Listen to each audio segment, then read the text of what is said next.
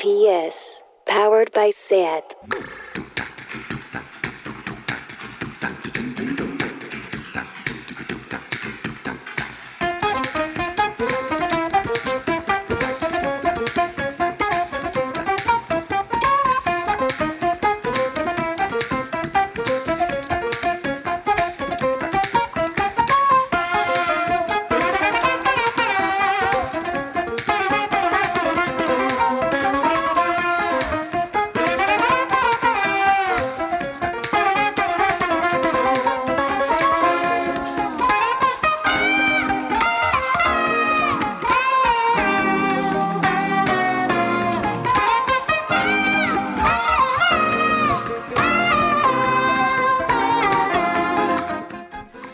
A Tardeo.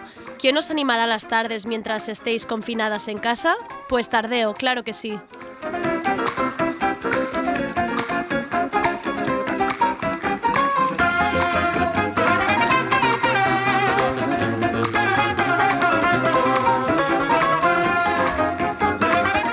Desde el estudio de radio de las oficinas del Primavera Sound vamos con el equipo. Al control técnico Rob Román.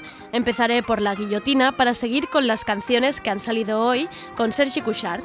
Hablaremos con Andrea Galaxina, referente en el mundo fancinero, donde todo es autogestión y autofinanciado. Con ella hablaremos del nuevo departamento dentro de la Biblioteca de Mujeres que Andrea está gestionando. Es el primer catálogo de fanzines a nivel estatal. Y vuelve Laura Moderna con gafas con su sección de maternidades. Y hoy nos quiere hablar del consumismo que envuelve la maternidad y del fenómeno de las instamamis, todas esas familias perfectas que venden una maternidad sin un solo vómito o estría. Y para hablar de ello viene acompañada de Marta Garrido, un día gris en Instagram. Soy Andrea Gómez, bienvenidas a Tardeo.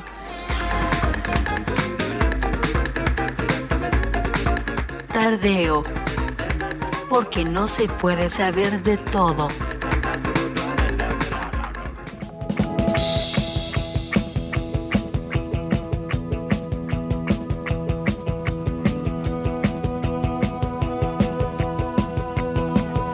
La guillotina.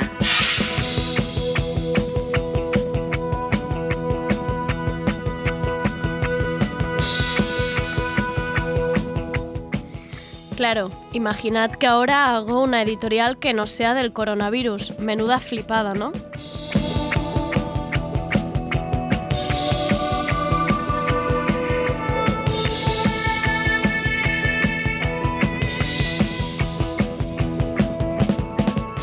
Entre medio de los tweets con estanterías vacías de supermercados, los WhatsApps con bromas, audios de supuestos médicos de Madrid y apps que con gráficos circulares casi parece que nos haga ilusión avanzar puestos.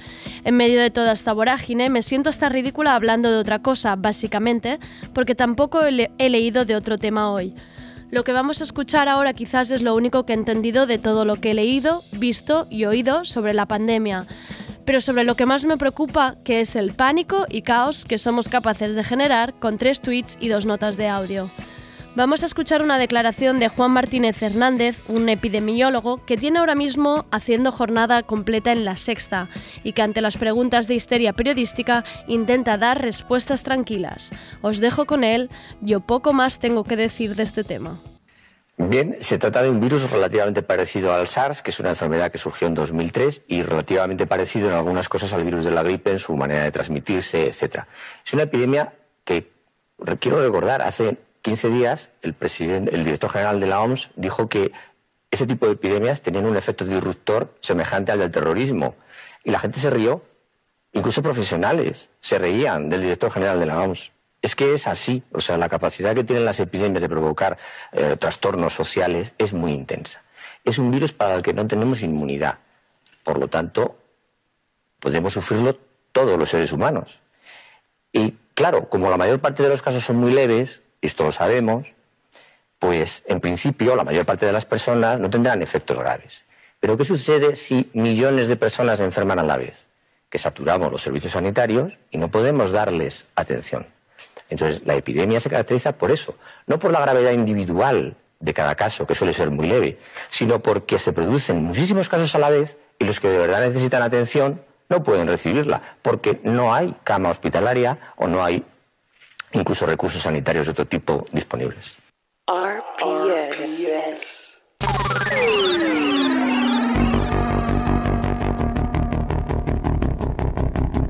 De la música.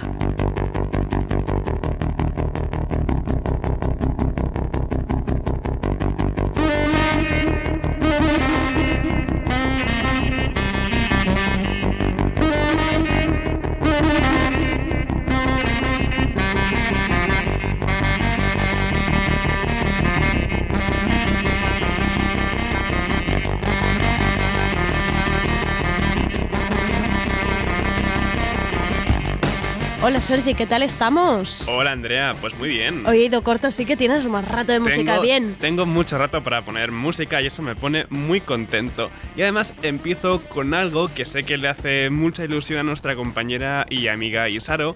Esto es Honey Harper con su tema Turret Tower.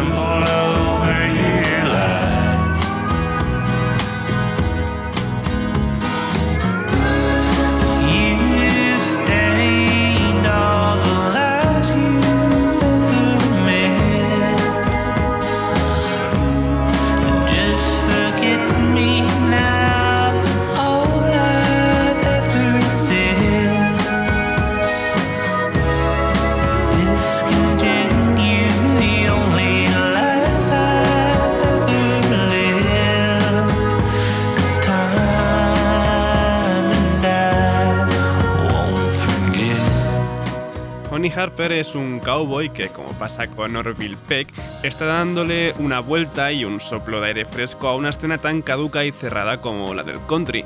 El viernes publicó su disco debut, Star Maker, y si os mola el estilo, seguro que os va a gustar todo el disco. Vale, entonces Orville Peck es el que siempre va con, Sí, con con muy elegante. sí, sí, vale, sí, sí, vale, ya lo he situado. Pero bueno, más o menos un Sí, parecido, son el bastante parecidos. Tal vez Orville Peck es un pelín más oscuro, Vale. pero igualmente tiene el mismo rollo. Quien tiene nuevo tema también es Sharon Van Etten para la película Never Rarely Sometimes Always. Esto es Staring at a Mountain.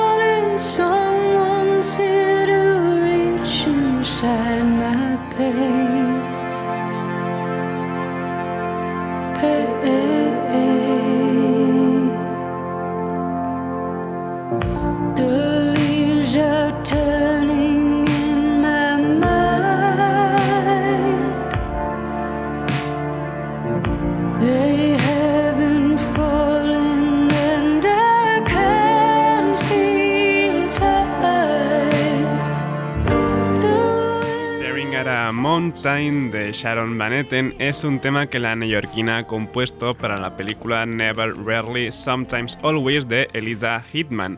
La banda sonora está a cargo nada más y nada menos que de Julia Holter y no solo pone una canción Sharon Van Etten, sino que también actúa en ella.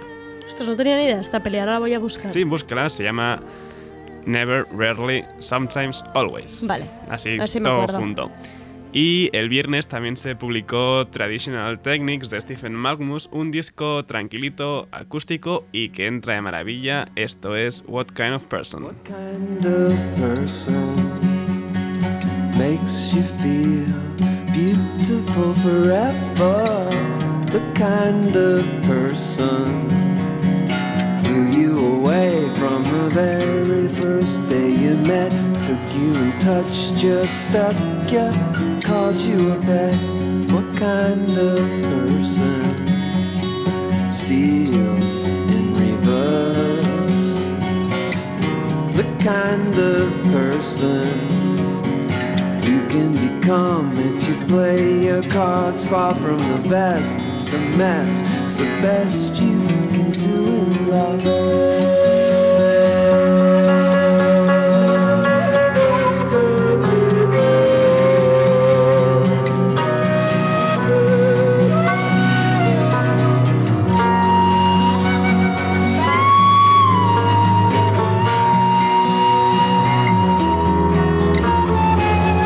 Someone asked me,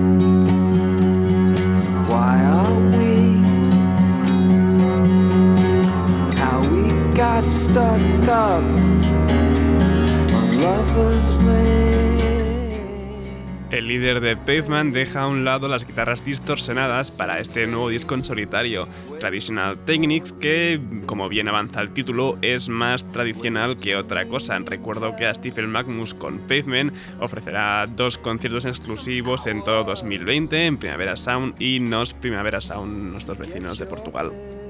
Muchas ganas. Muchas ganas de ver a Pavement, la verdad. Y la reinvención del Hunter de Anna Calvi ya está aquí, Hunted, que es como se llama esta reinvención. Esto es Wish con Idols. I got one more wish before I die.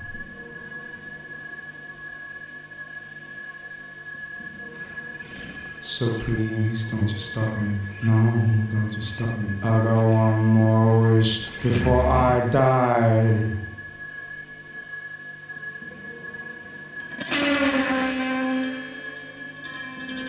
So please don't you stop me. No, don't you stop me.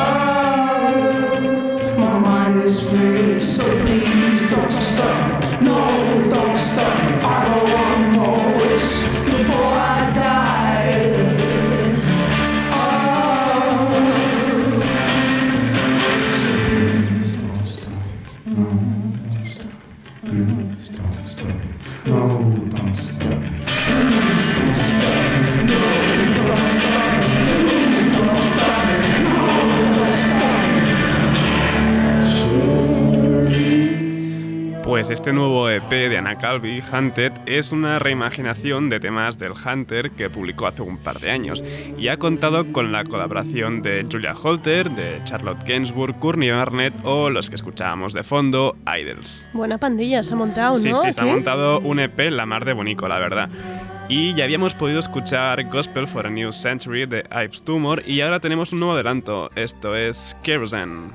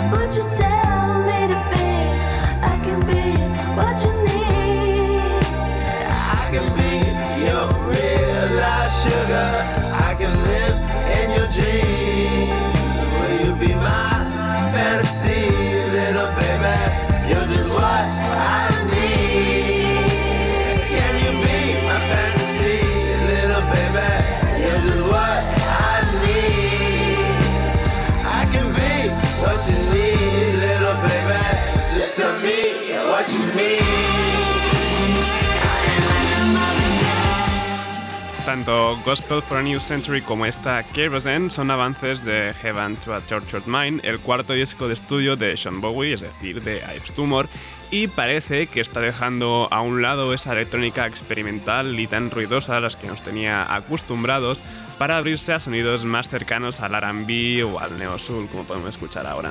Ha hecho bien. Me ha gustado esta diferenciación de, de etiquetas de géneros. Lo he entendido perfecto. ¿A que sí? Sí. Eh, se entiende. ¿eh? Estos que vienen ahora sí que son bastante más experimentales. Es mi dúo favorito de arpa y violín, Leia, con Y. Publicaron su segundo disco el viernes, Flood Dream, y este es el tema que lo abre, Wait, junto a Gaby.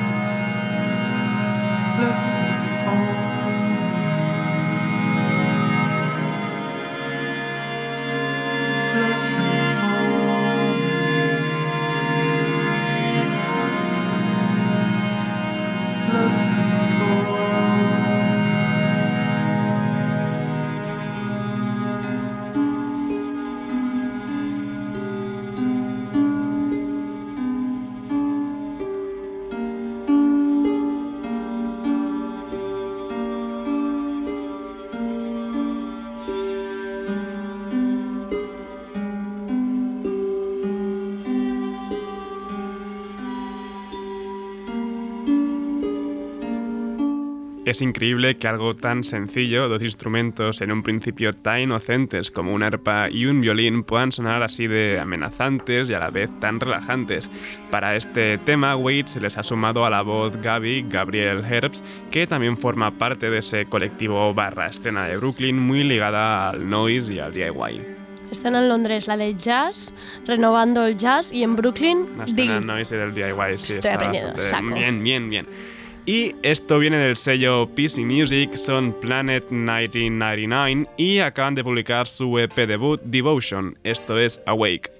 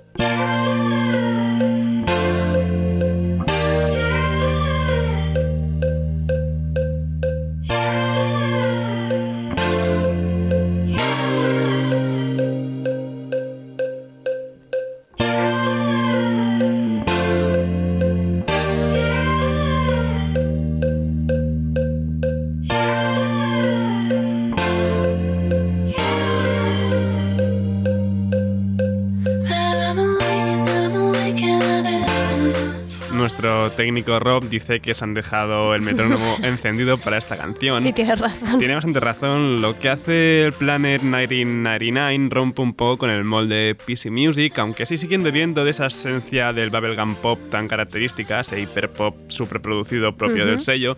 También beben bastante de referencias dentro del shoegaze noventero, por eso tal vez sea algo más calmado que lo que nos tiene acostumbrados ese sello. Pero estaba entrando bien, ¿eh? No, entra bien, entra bien. Pero vamos a acabar esto bailando. ¿Te parece, Andrea, que estamos, Sí, muy, claro. eh, estamos muy decaídos? He puesto música bastante lenta todo el rato. Confidence Man publicaba en el viernes su EP de remixes de Does It Make You Feel Good? Y esto es Does It Make You Feel Good, claro, remixado por CC Disco y DJ Boring.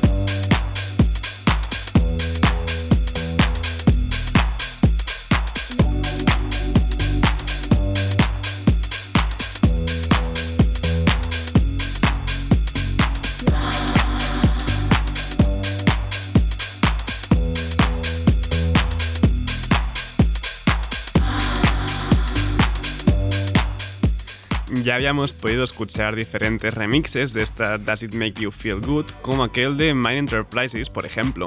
Pero bueno, siempre es una fiesta y, por cierto, Confidence Man estarán el 1 de mayo en Razmataz, así que no os los podéis perder porque seguro, seguro, seguro que os pasaréis fetén.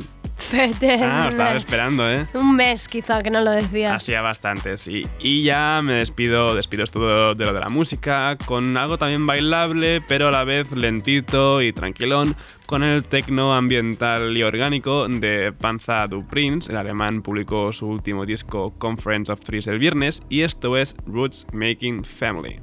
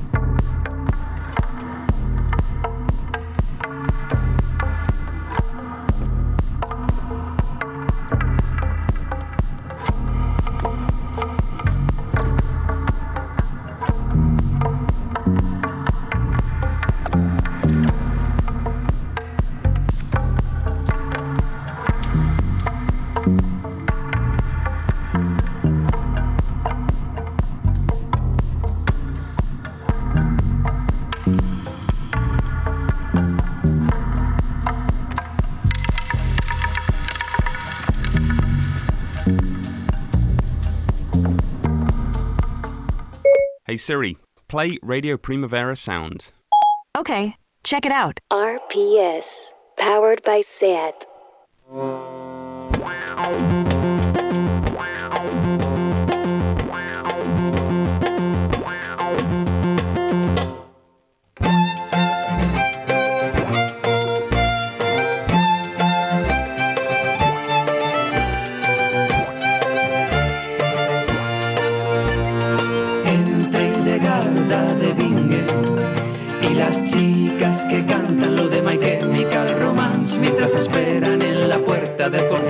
Corte inglés.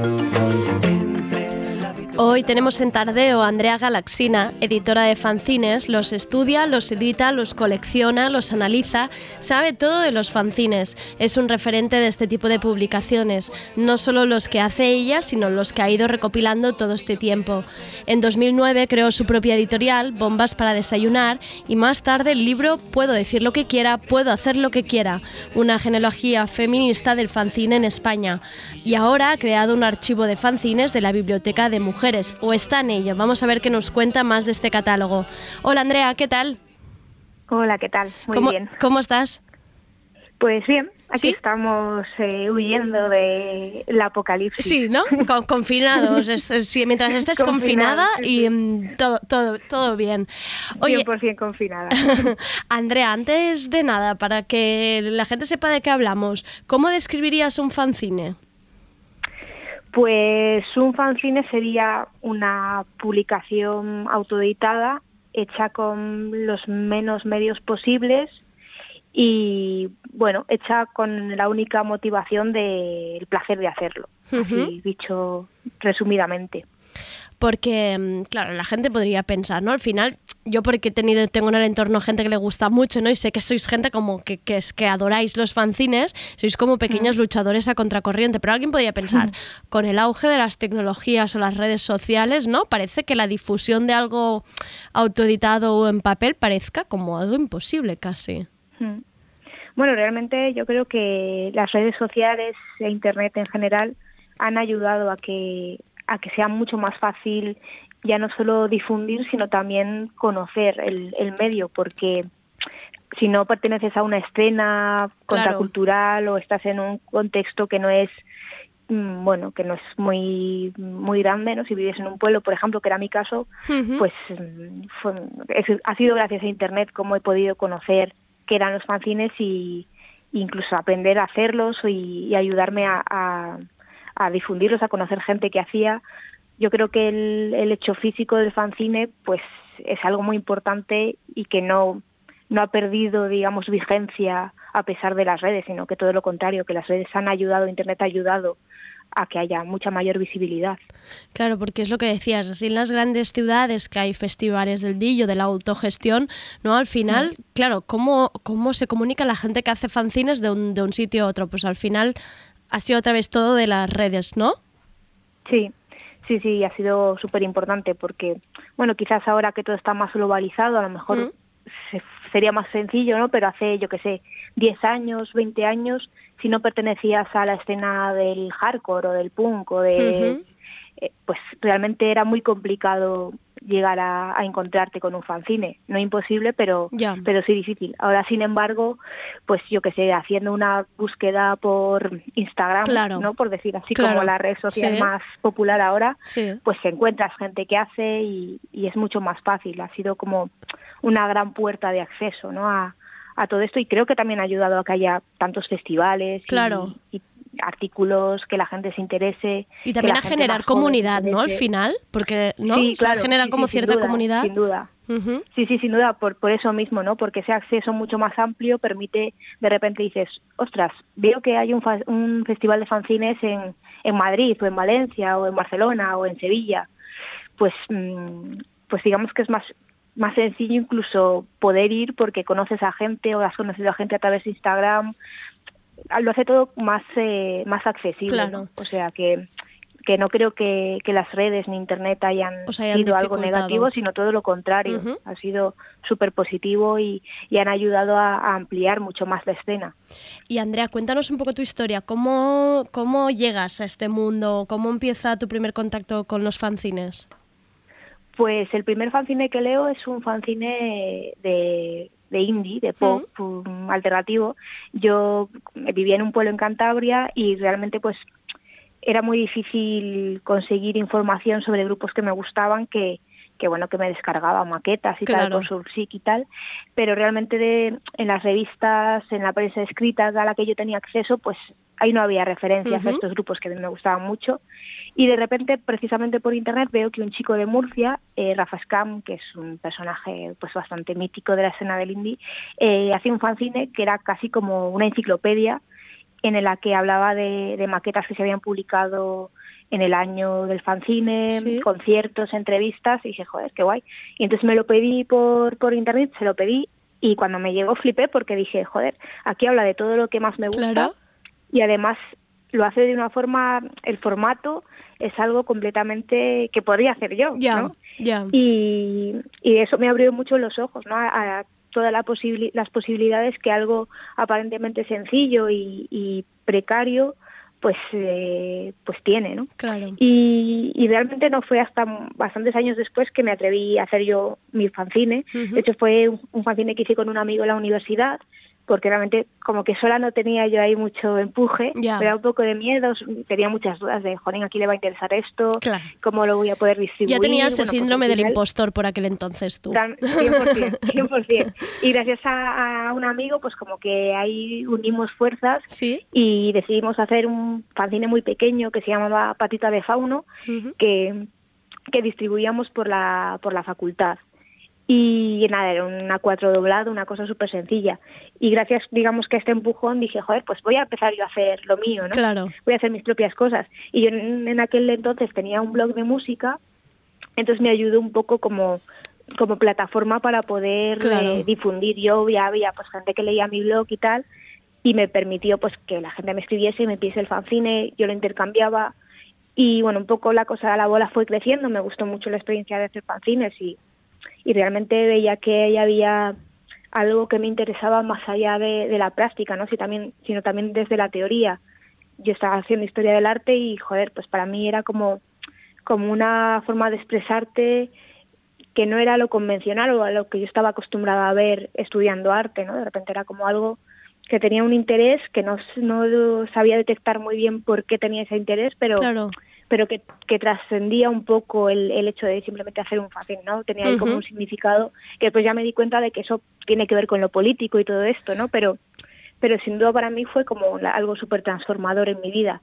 Y cuando ya empiezo a hacer muchos fanzines, digo, jolín, esto, la gente va a decir que, que me pasa, ¿no? Soy una fábrica. Dije, voy a hacer un, un sello para un poco que, que sirva como paraguas de todas Para las quedar que agrupados. ¿no? Claro. Claro, como de repente que la gente sepa que sale todo de ahí. Claro. Y entonces así nace Bombas para Desayunar, que, que nació hace unos 10 años más o menos. Y bueno, desde, desde hace 10 años hasta ahora, pues sigo publicando cosas. Sigues en ello. Y ahora precisamente esto que decías, ¿no? También de, de estudiar todo, todo este género, ¿no? Por ejemplo, el libro de puede decir lo que quiera, puedo hacer lo que Mm. quiera, porque al final mm, todo estas publicaciones no dejan de ser un retrato de, de movimientos subculturales, de cómo han cambiado las temáticas. Entiendo que además ahora también quizá han entrado más mujeres, ¿no? Porque yo cuando pensaba en un fanzine, ahora porque me ha cambiado un poco también la perspectiva, pero cuando pensaba en un fanzine me imaginaba en un tío siempre detrás de, de un fanzine, ¿no? Además, cis, hetero, era como todo muy, muy básico. Sí, sí, es verdad que yo cuando me empiezo a interesar del fan- por el fanzine desde ya una perspectiva más teórica y his- histórica, digo, Joni, realmente como que todas las referencias que me llegaban eran todos señores haciendo Claro. fanzines, ¿no? E incluso fanzines que, que yo no me sentía, pues más allá de mis gustos, digamos, musicales, no me sentía muy interpelada. Hablaban de cosas que, bueno, pues como de tíos, ahí va, Ya. Hmm. no sé, como lo típico que dirían ahora de lo políticamente incorrecto, Sí. ¿no? Como, "Po- pues ya está, no sé qué. Sí. Y para mí eso era algo que me quedaba súper lejos. Hasta que descubrí las Riot Girl y descubrí sus fanzines y ahí me sentí completamente que eso hablaba de mí, ¿no? Como de, joder, están hablando de mis preocupaciones, de no de mi realidad, pero sí de mm, algo que me hubiese interesado que fuese mi realidad. Entonces eh, me, me empecé a, a preguntar si en el Estado español había fanzines, si había chicas que hacían fanzines y si había fanzines como estos del Riot Girl. Claro, porque realmente no, no existe, no hasta que tú no te has puesto a ello, no había ningún catálogo, nada que los agrupara, ningún mapa así que digas como mm, mapa de fanzine, no había nada hasta entonces. Bueno, eh, de fanzine feminista o de fanzine hecho por mujeres, eh, Helen Heleton sí que hizo su tesis. Vale. Que la presentó hace tres, cuatro años más o menos. Yo creo que en paralelo a, a cuando yo publiqué mi libro. Y después sí que existen catálogos, pero de fanzine en general, no hecho por mujeres. Y de hecho, si, lo, si los ves, pues por ejemplo, se me ocurre Indigestión de fanzines de Elena. Cabrera, pero ves que el, el número de chicas fanzineras pues era, era realmente pequeño. Ya. Y digamos que como una, una construcción, un, un intento de genealogía, pues sí que es un poco pionero el, el libro que escribí yo. Que recordamos es puedo decir lo que quiera, puedo hacer lo que quiera, por si, por si hay algún oyente interesado. Y Andrea, ¿cómo, ¿cómo decides crear este archivo de fanzines en la Biblioteca de Mujeres o cómo te llega esta idea? ¿Cómo, cómo es? Pues yo conocí a Marisa, que es Marisa Mediavilla, es la, la mujer que inició la biblioteca hace ya pues 30 años o más Y, y es precisamente fue la presentación de un fanzine que se me acercó y me dijo, Jolín, pues estaría muy bien que, que tú te encargases de, de recopilar fanzines para la biblioteca, porque bueno, realmente ella, ella cuenta con muchas colaboradoras, ella recopila libros, eh, carteles, folletos, un poco, poco de todo, vale. todo material eh, impreso que pueda ser o de mujeres o sobre mujeres. Sí. Entonces, claro, a mí me, me pareció un plan completamente fascinante, Claro, ¿no? Dije, joder, claro. esto es, mm, sí, claro que sí, que lo voy a hacer. Y entonces empecé a, a recopilar fanzines y, y bueno, al principio pues simplemente me dedicaba a, a- a recopilarlos. ¿no? Los que tú ya Tenía tenías o los, o los que ya sabías, ¿no? Al final era bueno, lo que... sobre todo que me iban que me iba donando la gente. ¿no? Vale. Yo le di un poco de difusión, en plan, eh, si existe esto, Claro, estaría guay que si haces fanzines puedas puedas darme tú una copia del tuyo. Claro. Y la verdad es que la gente ha respondido súper bien. Y, y bueno, en un principio la verdad es que la situación de la biblioteca de mujeres es un poco eh, especial, daría para otro programa explicarla, pero bueno, básicamente es una biblioteca sin, sin espacio. Ah, vale, no, No tiene existe- ubicación física. Claro, no existe una ubicación donde la biblioteca, donde tú puedas ir a consultar los fondos o Ah. Vale. lo que sea. No, la biblioteca de mujeres es un poco un ente Vale. porque bueno una serie de, de problemas mm, políticos Me realmente imagino. hacen que, que bueno que esté ahí un poco en un limbo entonces claro pues los fondos de la biblioteca muchos de esos fondos eh, algunos están en, en un almacén en el museo del traje en Madrid y, y hay otros que tienen pues las colaboradoras En- Marisa en- Mediavilla que es la creadora sí tiene miles de fondos en su casa Madre mía. y otras pues como puede ser mi caso pues yo tenía los tenía los fanzines en una caja en mi casa Vale. entonces, eh, bueno, decido que, que este archivo no tiene mucho sentido metido en una caja. Claro. Porque aparte de ser cosas que están ocurriendo ahora, que sus creadoras están creando ahora mismo, pues tener algo tan vivo como un fanzine Claro. metido en una caja, Claro. pues no tenía mucho sentido. Entonces, digamos que ahora ha tenido una nueva vida el archivo y está depositado en un sitio, en un taller de una amiga, ¿Vale? y vamos a empezar ahora un grupo de, de activación, ¿no? Para pensar un poco ese archivo y todas sus dinámicas. Vale, y para que la gente lo pueda consultar y pueda buscar los fanzines, porque si por ejemplo Sí, queremos idea- consultar el catálogo, ¿qué vamos a internet o dónde vamos? Sí, ahora mismo para consultar el catálogo hay un, bueno, creé un OPAC, un catálogo online, ¿Vale?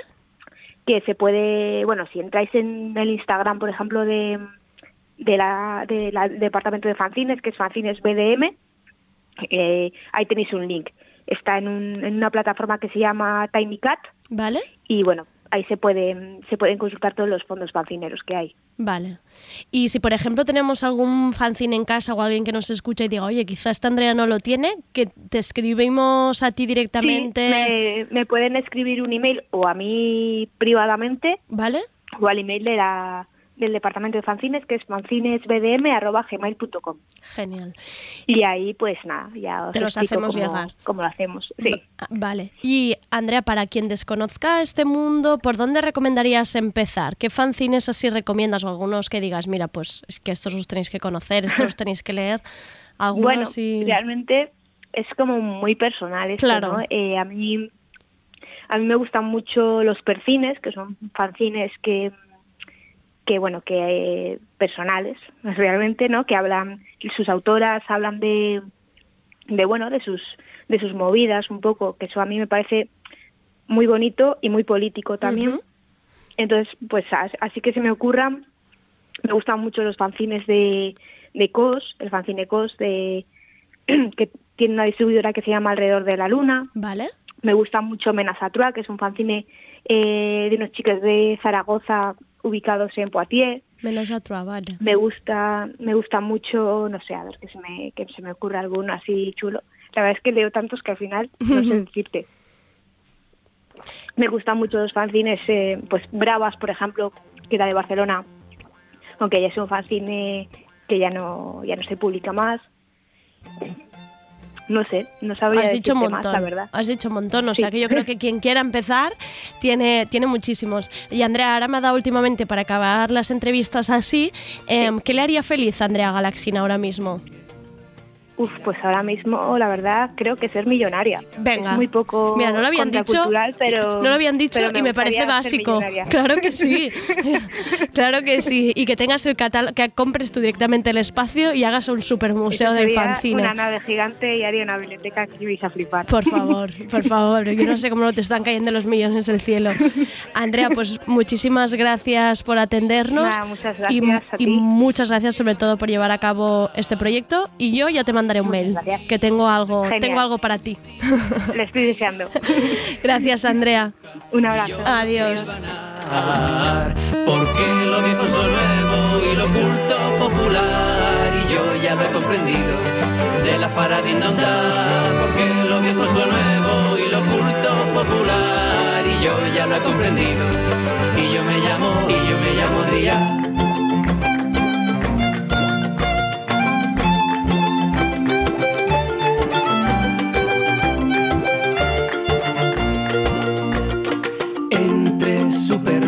Mario Galaxy Estás, escuchando, Radio Primavera Sound. RPS.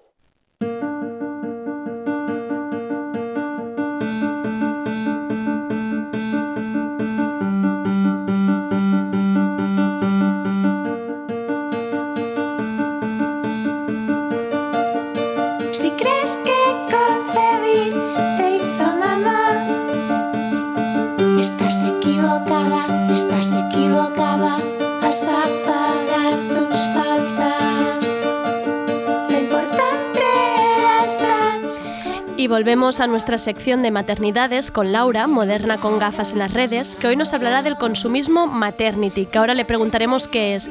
Y por supuesto, si hablamos de consumismo, no podíamos dejar de hablar de las instamamis, estas madres perfectas con ocho hijos vestidos monísimos en casas totalmente aspiracionales y sin un solo pañal fuera del sitio. Y en medio de esta perfección, Laura viene acompañada de Marta Garrido, un día gris en Instagram y que muestra una maternidad más cruda y sincera en redes. Hola Laura, hola Marta, muchas gracias por venir a Tardeo. Hola Andrea. Hola, Y también acompañadas, hay que decir. Sí, los sí. sonidos no los hemos puesto en la radio, son reales. Hay bebés a nuestro aquí, alrededor. Están aquí, hay dos.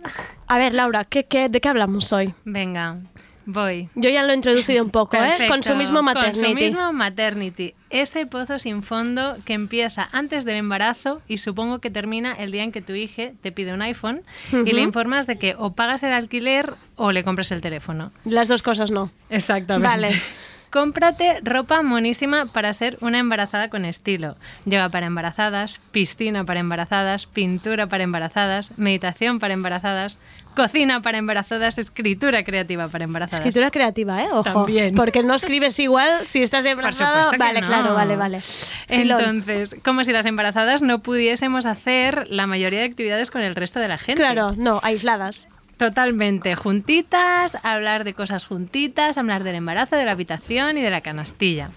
Y ojo, que en mi experiencia está muy guay, y antes lo hemos comentado con Marta, tener una actividad con más embarazadas cuando estás gestando o con más madres cuando ya has parido, porque es un espacio seguro donde compartir un montón de dudas. mm, Claro.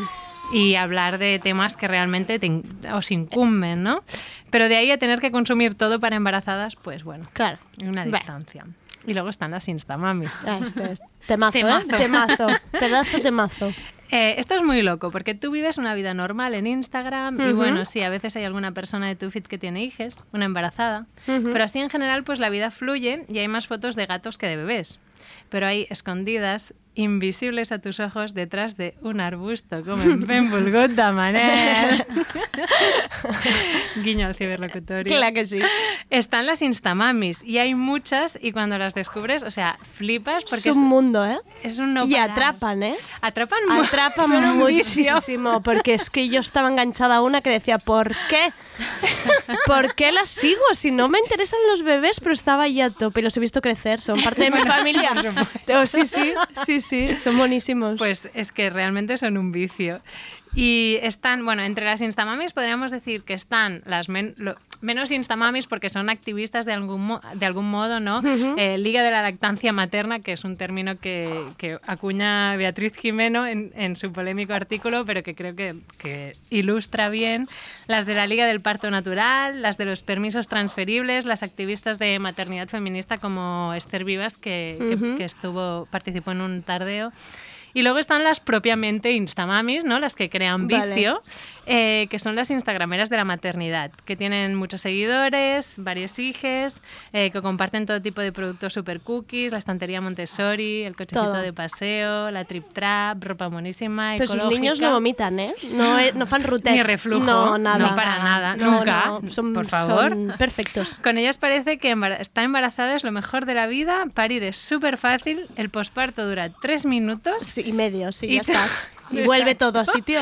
Y tu cuerpo, pues nada, vuelve a su lugar en Claro. un plis. Solamente necesitas una fisio de suelo pélvico, una entrenadora personal, una persona cuidando a tus hijos disponible todo el día, cremas y tratamientos y aceites esenciales ecológicos y comida ecológica también. Y, Solo y ser rica, si posible. sea, y ya, aparte. Casi nada. Vale, ya está. Entonces, bueno, en esta vorágine de madres perfectas em, ¿Hay luz? y consumismo, pues hay luz. Bien. Está, está Marta. Bien. Luz está O Marta. sombras, ¿eh? Porque- Bueno, claro. Más Bueno. que ya la has presentado, que es un día de gris en Instagram, que creo que la seguimos todas. eh, que bueno, se, se- eh, estaba embarazada eh, y hace unos cinco, bueno, el día 5 de marzo, porque lo miré, em, se puso de parto, en- estaba en la semana 30 y se considera término la 38. Yo soy muy no mala para esto de la semana. Semana Pues 30 le- es mes que... mm, Es que como va por semanas, Eh, no, no, ya, pero pero lo entenderán las que sean madres. ocho semanas, Semanas. para Ah, salir de cuentas. Exacto. Ah, uf, o sea, como vale, casi esto dos sí que lo he entendido. Vale. Em, y entonces, de pronto, mm, cuenta que ha pasado varios días en el hospital, cuenta su historia. Así, o sea, en plan, la seguíamos y de pronto nos cuenta esto a bocajarro. ¡Pum! Con, con sinceridad, con sangre y bueno, nos destroza. Y la leemos y nos duele. Y bueno, yo qué sé, para mí fue bastante revelador eh, leer a, a Marta de pronto, empezar a contar otra versión. Y, y creo que, bueno, por eso me, me apeteció un montón que viniese a Tardeo y aquí está. Hola, Marta. Hola, ¿qué tal? ¿Cómo, ¿Cómo vives tú esta, esta relación con Instagram y el compartir un hecho? Se imagino que tú también Bueno. estabas acostumbrada a ver cosas bonitas. en Sí, sí, sí, Instagram. desde luego. Y además me quedé a la primera embarazada eh, y pensé, vaya momentazo que voy a vivir ahora. Vaya nueve meses de gozo Estoy en mi absoluto, película, claro. sí. Pero que va. Mm, Pérdidas, eh, vómitos, mareos, angustias. Y en la semana 30 me pongo de parto con un sangrado terrible. eh, y bueno, de hecho, antes de ir al hospital recuerdo tumbarme en la cama y decirle a Julen, hasta que no se mueva el bebé, yo de aquí no me muevo porque Claro. si ahora mismo acabo de perder un bebé, yo quiero estar aquí. mm, Yo no me voy a mira, ningún sitio, claro. Ya me iré yo, ya tranquilita, ¿no? Y fue al momento que noté una pata y dije, venga, vámonos. Y sí, sí, llego allí me dicen, tú estás de parto y, y entonces me lo paran. Estoy Mm. ingresada casi cinco días. Me paran el parto, pero me voy para casa con reposo absoluto hasta la semana 38.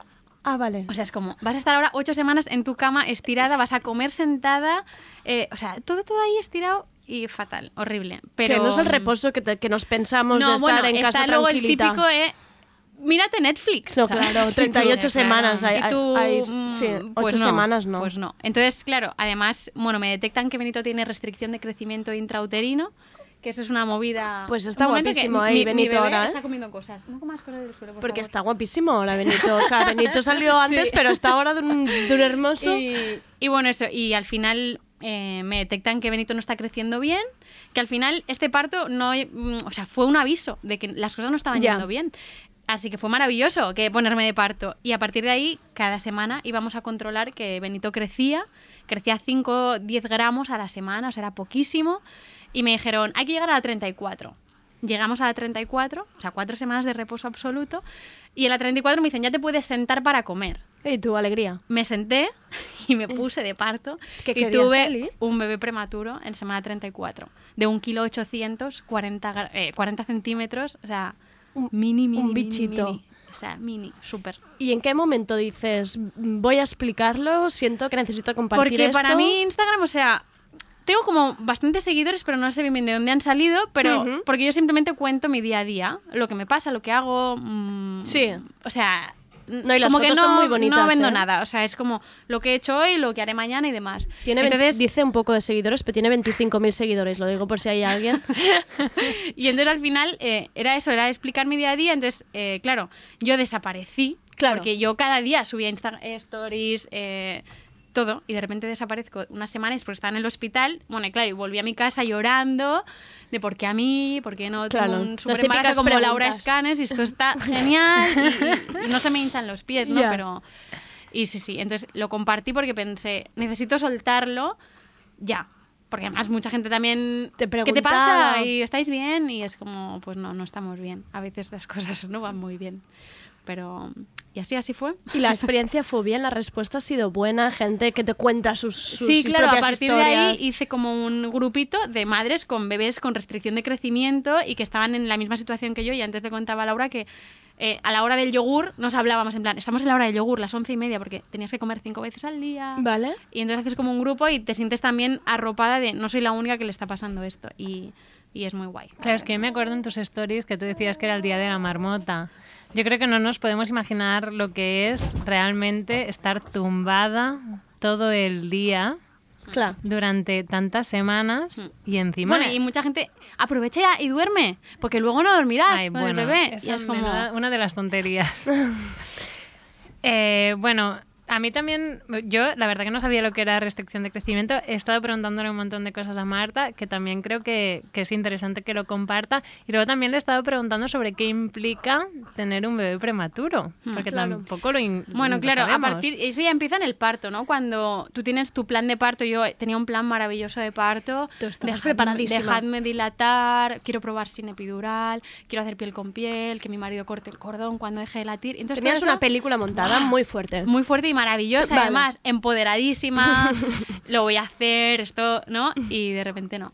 Es lo que Y digáis repente- vosotros. Bueno, además recuerdo cuando estábamos allí ya, estaba dilatada de 6 centímetros y llega la comadrona y me dice, mira, vamos a quitarte toda la medicación y esto ya va para adelante.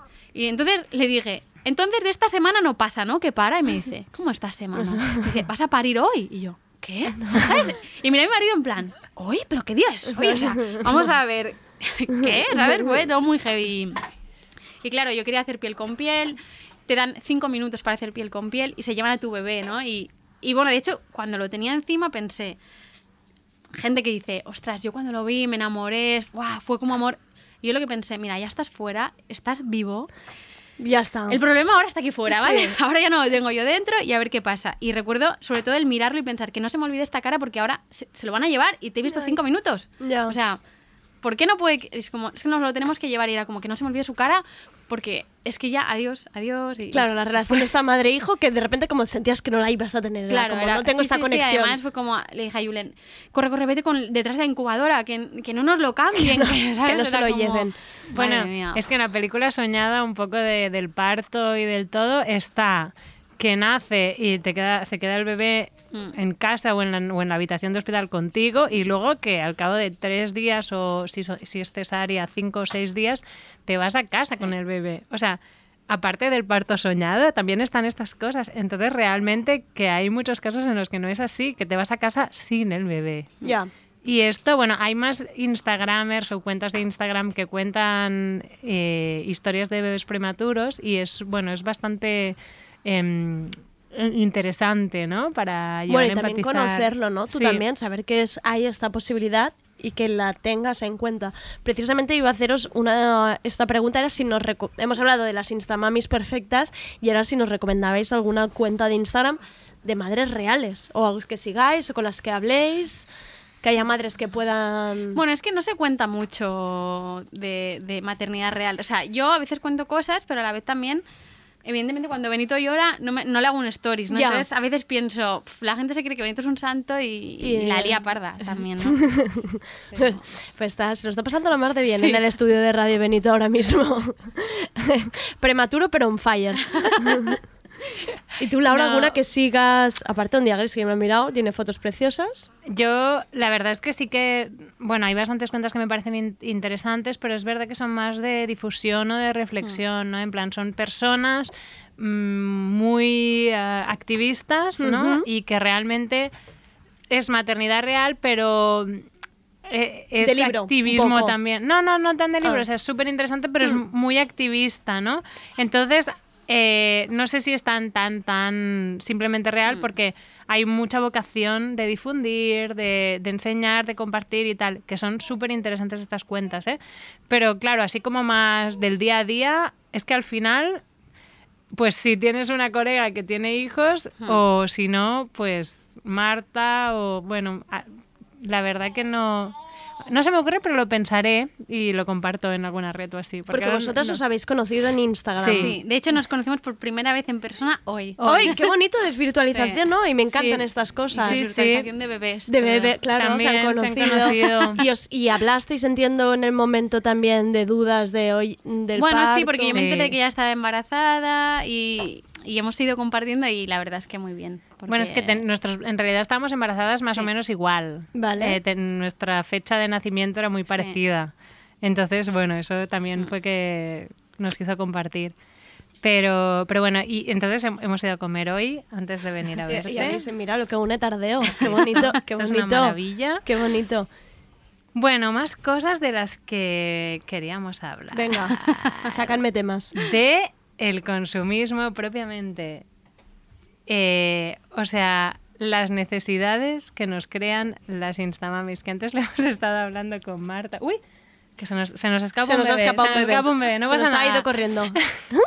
Antes le hemos estado hablando con Marta, que es muy divertido, porque yo le digo, ay tía, pues tienes este cochecito, qué guay, no sé qué, pues yo no lo conocía y pues yo tengo este otro, no sé qué, y Marta me dice, tía, pues yo tengo este y luego vi el tuyo en la cuenta de una Instamami y dije, Buah, es que ahora quiero Ah, este. ya. Fue como, ¿en serio?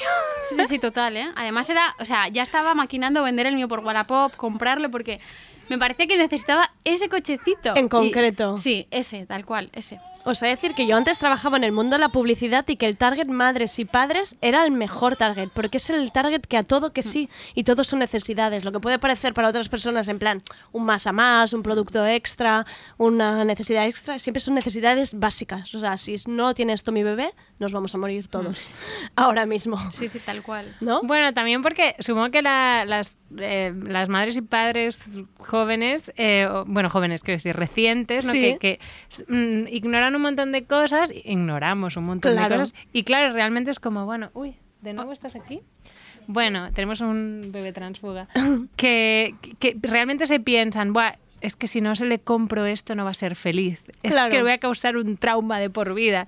Y claro, es que la publicidad es que en serio. Y en este sentido, eh, claro, las Instagramers que hacen, pues le regalan de todo todo el rato. No es, no muy fácil tenerlo No es todo. real, claro. Es muy fácil tener todas las cosas guays si te las Cuando son regaladas.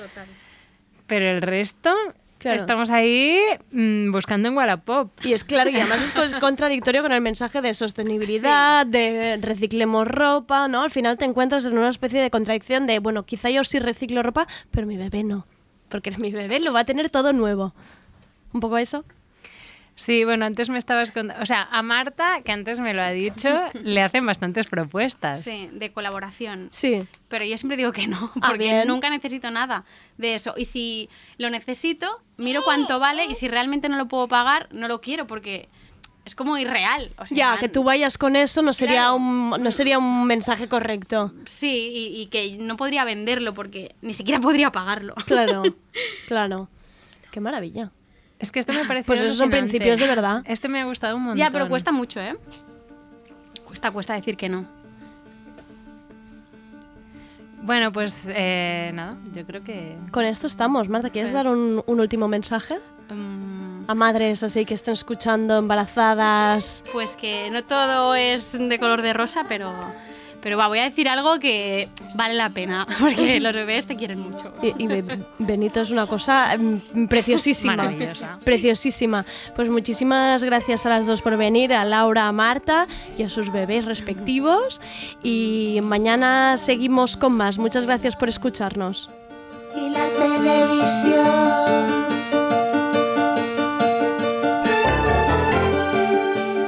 Volveremos mañana con la agenda del fin de semana, que hablaremos con las organizadoras del What the Fuck, el Festival de la Barbacoa, y ojo que habrán DJs de Radio Primavera Sound amenizando la jornada.